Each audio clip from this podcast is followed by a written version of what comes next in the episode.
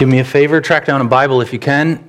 Get with me to Matthew chapter 20. In the Bibles we have here, that's page 801, 801. And uh, we're going to look at another parable, another story that the Lord Himself gave to reveal the kingdom of God. And over and over, over the past few weeks, we've been looking at these different episodes and teachings and, and ideas about where Jesus is showing us the kingdom of God is different.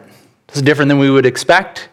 Uh, sometimes this is exactly opposite from what we would expect, but we, we're being told and reminded over and over again that the way of the kingdom, though it is different, it is phenomenal.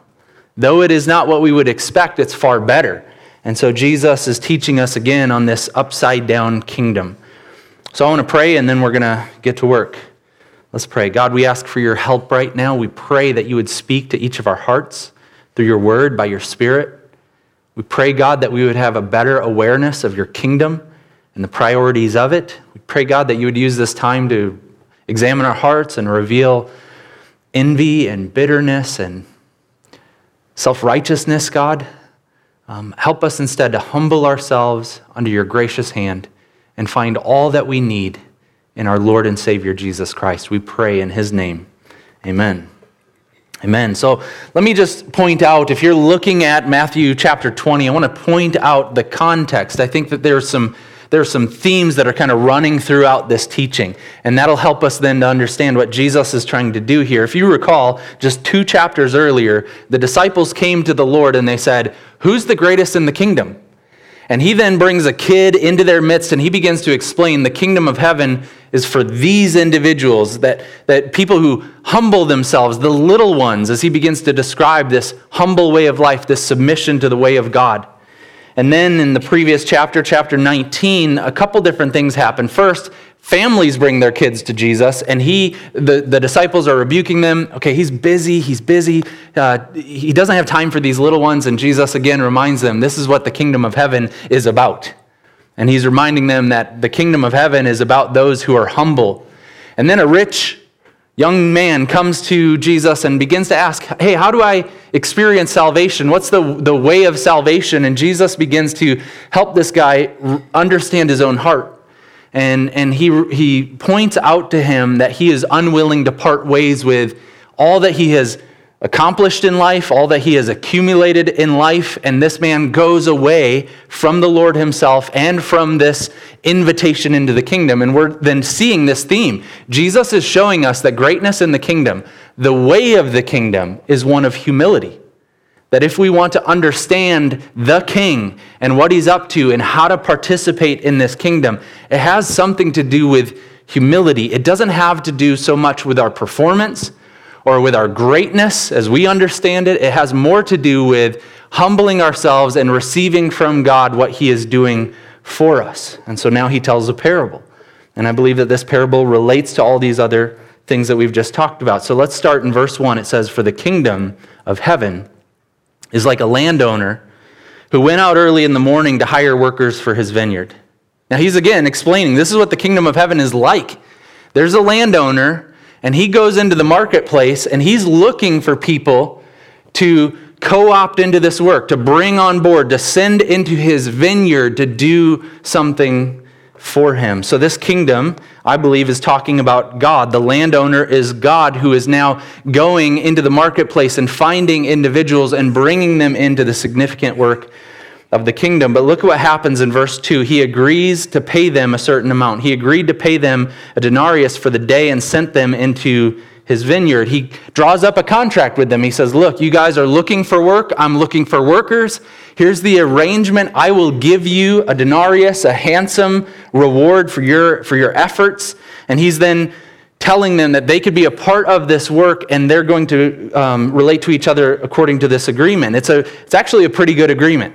Uh, pretty good compensation according to, according to the commentators who understand the pay scale back then. He's saying you could do this work and you will receive this rich, rich reward.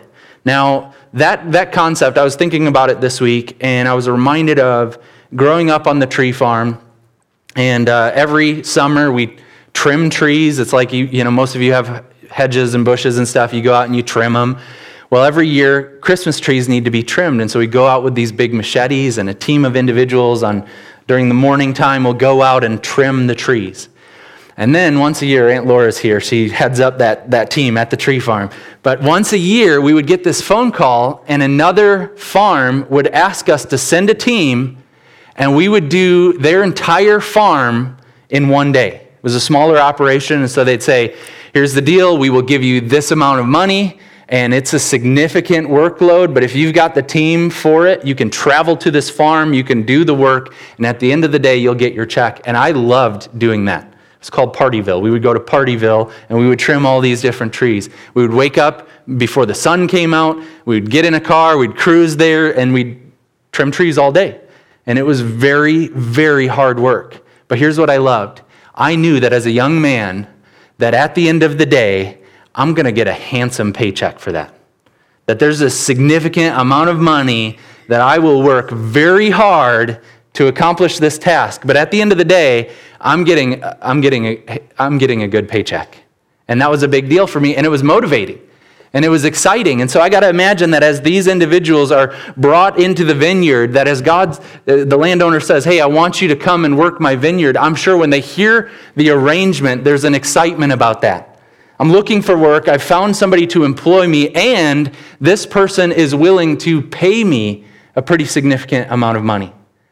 And so I would imagine these people are pretty happy. They're pretty thrilled about this arrangement. I would imagine that as they're doing the work, there's something about it that's intrinsically good. You know, they're, they're doing their thing and they're probably thinking, man, this is a great arrangement. But the story goes on. And what we find out is that the landowner isn't pleased to simply allow this initial crew to be a part of the work. The landowner keeps going back to the marketplace. Look with me at verses 3 and following. About 9 in the morning, he went out and saw others standing in the marketplace doing nothing. He told them, You also go and work in my vineyard, and I'll pay you whatever's right. So they went. He went out again at about noon and about three in the afternoon, and he did the same thing. This landowner keeps going to the marketplace, finding people who have yet to secure employment for the day. And when he sees them standing there, he goes, You also can come to my vineyard and be a part of this work. So, what, what, what is going on here? You, when you read the whole parable, you, you get the sense that he's not struggling to get the work done, right? There's no indication, no whiff of him going, Ooh, this is such a big task. I need more and more people. Instead, what you get the feel is he wants other people to be a part of this significant work that he's taken personal responsibility to go out and find other people who have yet to find something to do that day. And he says, You too can come. I'll pay you whatever you think is fair. And he just, that's his heartbeat. That's, he keeps going and including the down and out.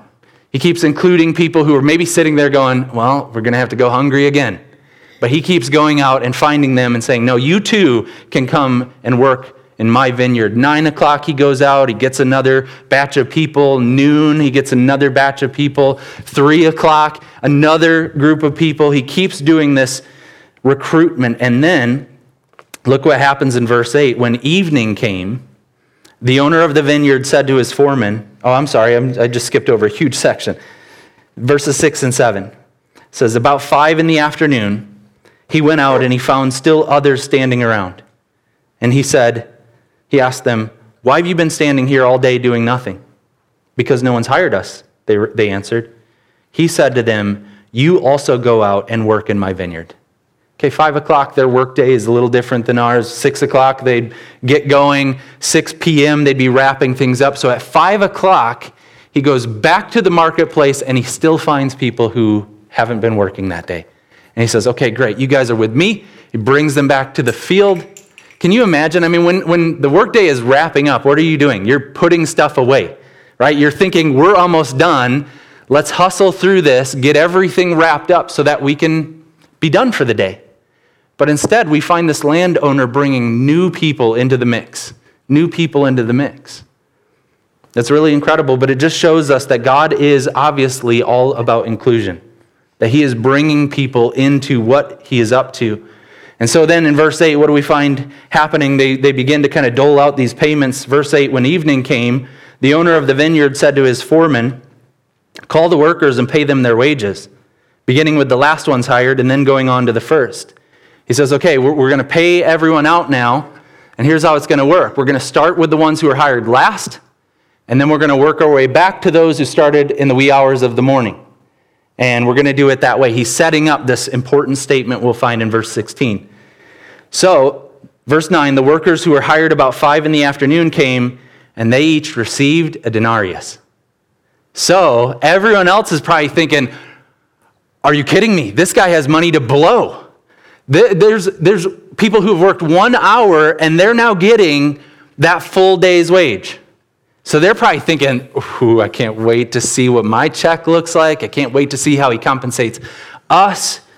So when those who were hired first came, they expected to receive more. But each of them also received a denarius. Okay, all of a sudden, we're, this is upside down kingdom stuff, right? This is not what you would expect. We always expect that we're going to be rewarded and compensated according to our performance. We think that doesn't even sound fair. It doesn't sound right. There needs to be a correlation between what I've done and what I'm receiving. And so the workers are going, I've done far more than them. I've been here all day. This is not fair. In fact, you, begin, you hear them begin to complain about it, verses 11 and following. When they received it, their denarius, they began to grumble against the landowner. These who were hired last worked only one hour, they said, and you've made them equal to us who've borne the burden of the work and the heat of the day. This is not okay. I learned this principle. I, I worked briefly at JMK Nippon. I was a server there. My buddy had a job there. He got me a job there. And what we would do at JMK is we'd be serving the tables, and then at the end of the night, we'd all take our tips and we'd go into the back room and we'd count them out count out our tips, and then we'd pool it all together. We'd pay out bar staff and cook staff and hosting staff, and we'd do all of that. And then everyone got their, their you know, equal pay for the tips that day. And I kind of liked it because it was, it was uh, consistent. You know, you could go in and have a very slow night and you'd still make good money. You could go in and have a slam night, you'd, you'd always be making good money. And the, the system was okay for a while until we hired new people. And when we hired new people, they weren't good at serving. And there was one guy who was not only not good at serving, he was actually really bad at it. He couldn't keep up with the pace. He couldn't, you know, he couldn't get the food in front of the people, you know, at a reasonable time. He couldn't keep their drinks full. He, he didn't have a personality to kind of eclipse all of that. It was just bad. And one table got so upset with him that when they left their tip, they just pulled out a few pennies, and just put it down. And it was like, this is what we think of the service we've received. Okay? So then we're in the back room, we're counting out our money, tips for the night, and this dude brings in his pennies. And I begin to think to myself, I don't like this system anymore. This isn't fair. That I'm going to walk out with the same amount as him, and he's obviously not pulling his own. That's exactly what's happening here, isn't it? That they look at this and they go, Come on, man, this isn't fair. You're going to give you're going to give these people who just showed up, they skated in in that final hour. They didn't really even do anything except help us put stuff away. And they're going to get the same amount as me? No way. That's not fair. That's not fair. I can't believe that you're going to do this. I deserve more. I worked harder through the heat of the day. I carried the burden of the effort, and yet you doled out the payments exactly the same for every single person. Here's, here's what's happening they believe that how this landowner is compensating them doesn't work. It's not okay. So look at what happens next, verse 13. The landowner answered one of them, Am I not being unfair to you, friend? Didn't you agree to work for a denarius? Take your pay and go. I want to give the one who was hired last the same as I gave to you. Here's what he's saying In the economy of the kingdom, it's going to look and feel a little bit different. And he's saying this whole arrangement was fair from the get go when I met you in the marketplace and I said, Would you come on my team? And this is what it would look like, and here's how you would be rewarded for that work. Wasn't that enough for you in that moment that you were happy enough to say, I'm on board? Wasn't that our arrangement? Our initial arrangement was one that you, you should have felt excited about the prospect of working that day and getting compensated for it. And he's saying, I'm good to my word. I gave you what was just and agreed upon. And then he says, verse 15, don't I have the right to do with what I want with my own money? Or are you envious because I'm generous? He's pointing out that these early workers, the one who came first, the one who showed up at 6 a.m. and worked throughout the course of the day, he's saying, Here's the problem that you have with me. Not that I didn't give you what we agreed upon, but that I was willing to give that also to someone else. In other words, your heart is being revealed that you are envious of the grace of God, that you don't appreciate the generosity of this master to do with what he wants with his money. You are presuming upon the grace of God. That's what we do. If we've been a Christian for any amount of time, we start looking at our track record and we start thinking, look at all that I've done. Look at all that I've uh, accomplished. Look at the ways that I'm sacrificing and serving and doing significant things. And, and then we begin to look at other people. And, and if God is being kind and generous to them and they haven't worked like we've worked, we resent them. We resent them. And we then resent the master himself. We think that we're asking for fairness, but really it's not fair. The whole, the whole system is one of generosity. That God invites anybody to be a part of his vineyard is one of generosity and kindness. And when we start saying, I want this to be fair, we are misunderstanding fairness. One of the professors at my school, he put it like this Don Carson said, Do you really want nothing but totally effective instantaneous justice. And he says something very, very harsh, but he's trying to make a point here. If you want it to be fair, he says, then you could go to hell. And he's saying that because he's pointing out the way that God relates to us is not by giving us what we deserve. The way that he relates to us is by giving us in grace what we don't deserve and what we cannot earn. Jesus Christ was willing to pay for our sins and the wages of sin is death and separation from God. And God says, in grace and mercy, I will receive people in, because of their faith in Christ, I will receive them as family. So we don't want fairness. I remember a, a professor, and uh, he, at the beginning of the semester, he told everyone, here are your three papers. He said, they are due on these specific dates, and there are no exceptions. You turn that paper in, or you receive a failing grade for that paper. So that's the deal. And he told everyone it was a large freshman class, so there were hundreds of students, and he just said, Here's the deal. You will be okay in this class if you do your work, but you must turn your stuff in on time. So the first paper comes due, and a couple people didn't get it done. And they're freaking out. They're so nervous. They're like, Oh man, I can't afford to fail this class. And so they come to the professor and they say, Please, please, please, would you, would you just give me a small extension? And he looks at him and he goes, Okay, you've got an extra day. They're like, Thank you, thank you, thank you. And they go off and they get their work done. And it was just like, you know, a couple of them. The second paper comes due, and this time, like 15 of them didn't get their paper done. And they're still nervous about it. They know, okay, he told us the expectations on the front end. They're like, uh, so they come in, they're like, I'm so, so sorry. Uh, I didn't get this paper done. Is there any possible way that we could get an extension? And he goes, okay, Okay, I'll give you an extension. You have another day and you can get your work done and turn it in, please. And then the third one comes due. And this time, people come strolling in and he's like, okay, guys, you need to turn your papers in. He goes, Miller, uh, where's your paper? And Miller like kicks his feet up and he's like, I'll get it to you tomorrow, prof. And he's like, that is not the arrangement. That is not the arrangement. And he said, here's what's fair. I'm going to give you a failing grade. And the guy's like, no, no, no, no, no. You, all, you give me extensions. You've given me extensions every single time. And he's like, yeah, that's right. So fair is me going back and giving you that failing grade for each of those assignments. He said, you don't want fairness. You want mercy. When we look at God and we say, this isn't fair, how can you love that person? They're not lovely. How can you treat them with mercy and grace? They don't, they don't do anything that commends themselves to you, God. God's saying, you don't want what's fair, you want what's merciful. And all of us then ought to be like the worker who says, if God has brought me into the kingdom, if he's enlisted me to be a part of the work of what he's doing, all of that is a mercy and a grace. All of that is an undeserved kindness. Verse 16, he says, Here's how it works then. So the last will be first, and the first will be last. And here's what I'm coming to learn.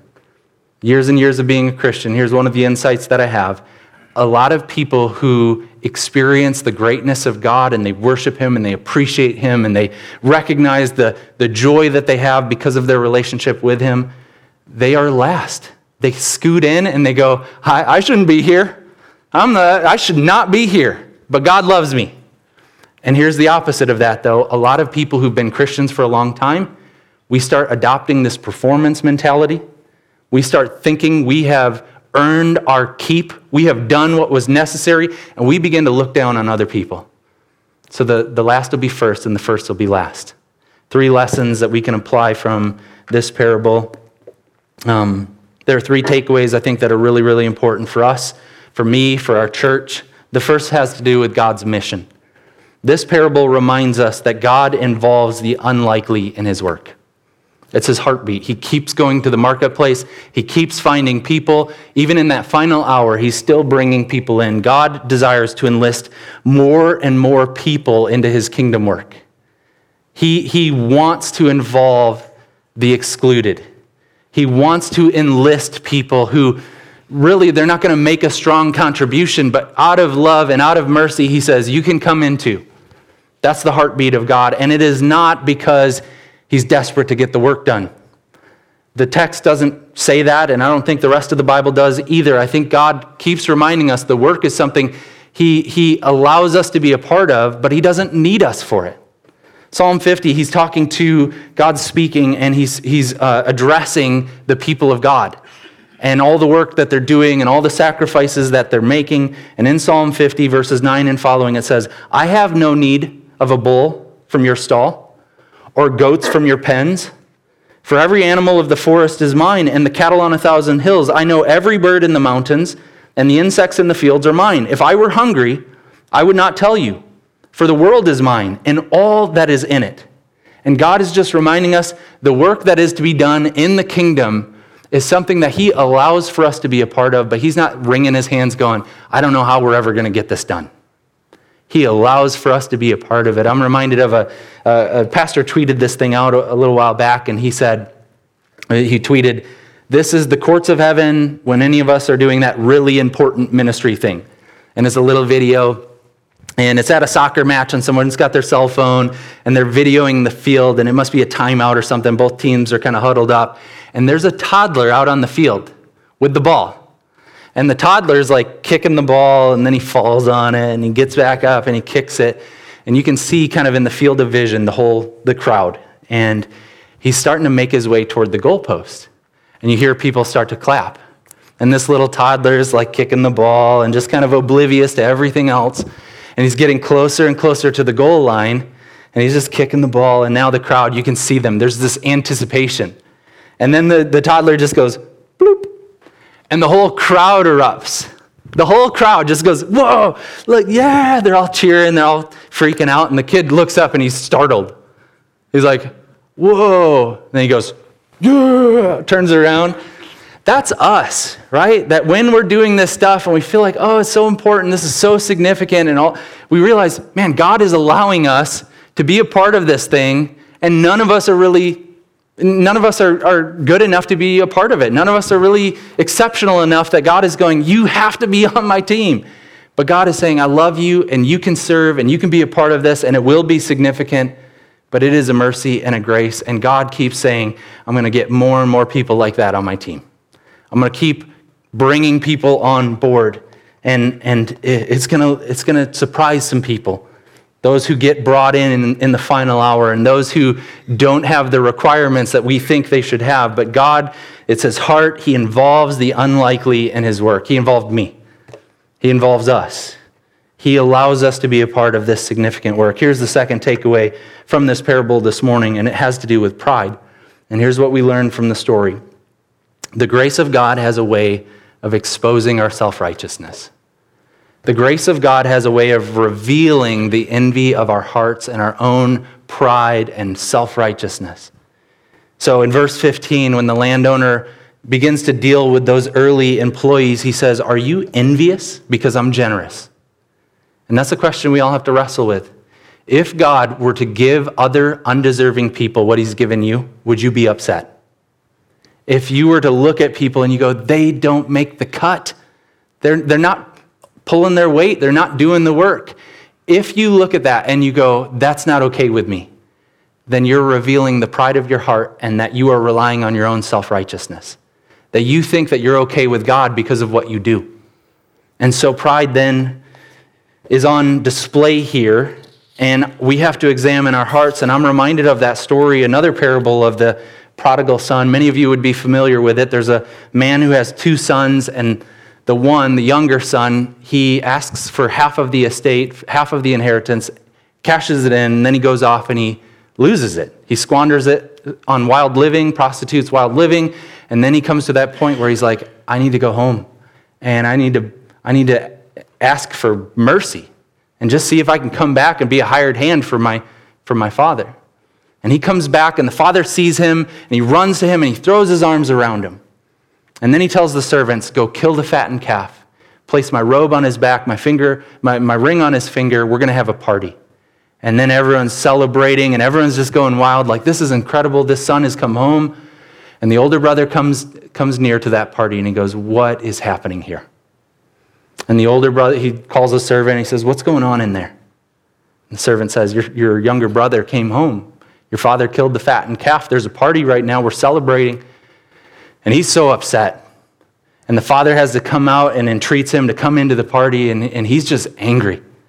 And he's like, That son of yours, he's not, he's like, This isn't even my brother. That son of yours took half of the possessions and went and squandered it. And now he just wanders home and you receive him gladly?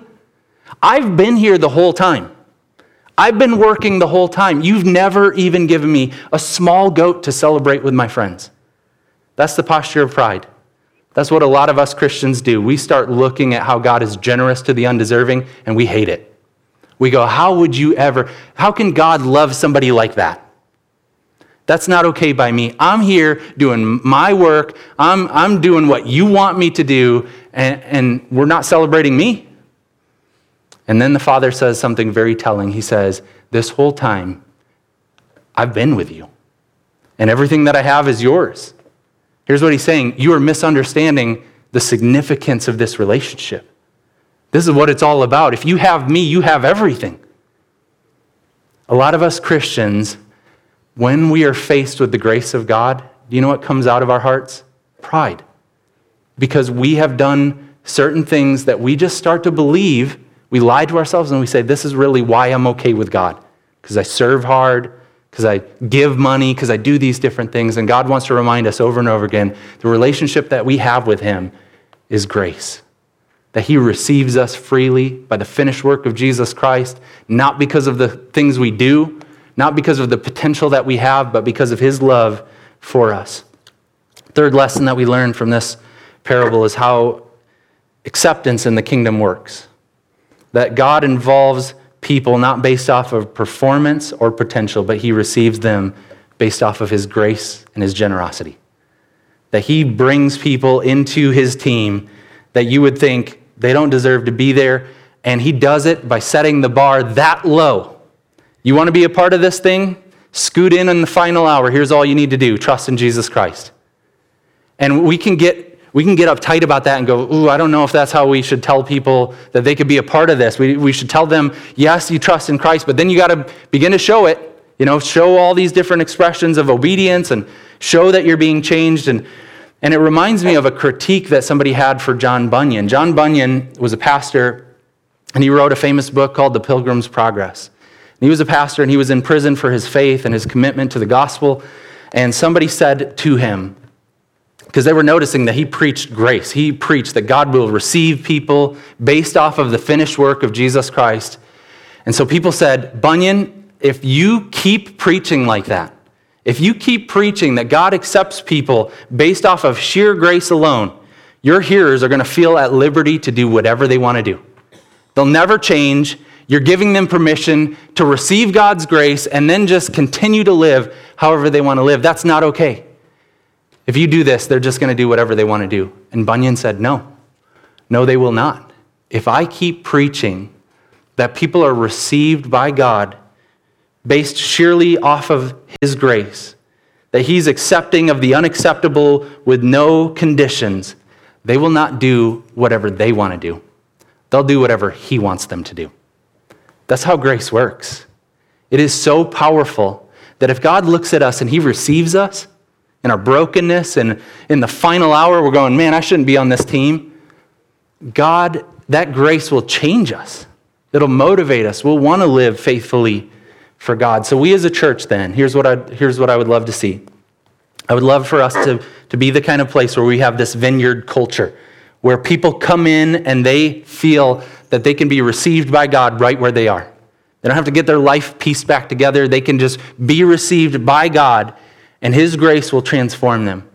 We can be a place that's safe, that people can come in and they can experience that God loves them. And, and this will challenge a lot of us, especially those of us that have been a part of this launch from the very beginning.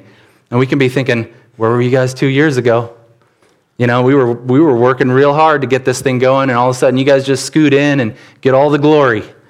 Where were you guys a while back? And we can be thinking, I've been working so hard on this thing. We need to create a culture where we celebrate the low performers and the final additions. You know, the people who come in and we just say, look, we're always going to be a welcoming place where people can come in because the kingdom of God is a broad kingdom that accepts a lot of different people right where they're at and they're being changed by the glory of God. So I'm going to go ahead and ask that the band would come and we're going to worship once more. And we'll do a song, and, and I, I noticed uh, the lyrics in it. And one of the things that happens in that song is that the elders lay their crowns before the throne of God's grace. And I just want that to be a vivid picture in your mind that even the most significant things that we will ever do, the crowns that we receive for the good works that we've done, it's, it's all about Him. If you've been a Christian for any length of time and you feel like, man, you're trying to serve God and love God, and it, it, you just lay that at His feet and you just go, look, if, if we can be a part of this, that's enough. If God loves me, that's enough. I lay my crown at his feet for his glory. So, would you stand with us, please, if you're able? And I will pray and we will sing. God, your kingdom is upside down. It is so different from the way the world works that you accept people, that you bring people in, that you include people because of your generosity. Help us to, all of us in here, to sincerely believe that this morning, that we can be right with you because of your mercy and your grace. And help us then to be the church, the kind of church where that feels normal here. That people come in and they feel loved and accepted and safe. Help us, please. Amen.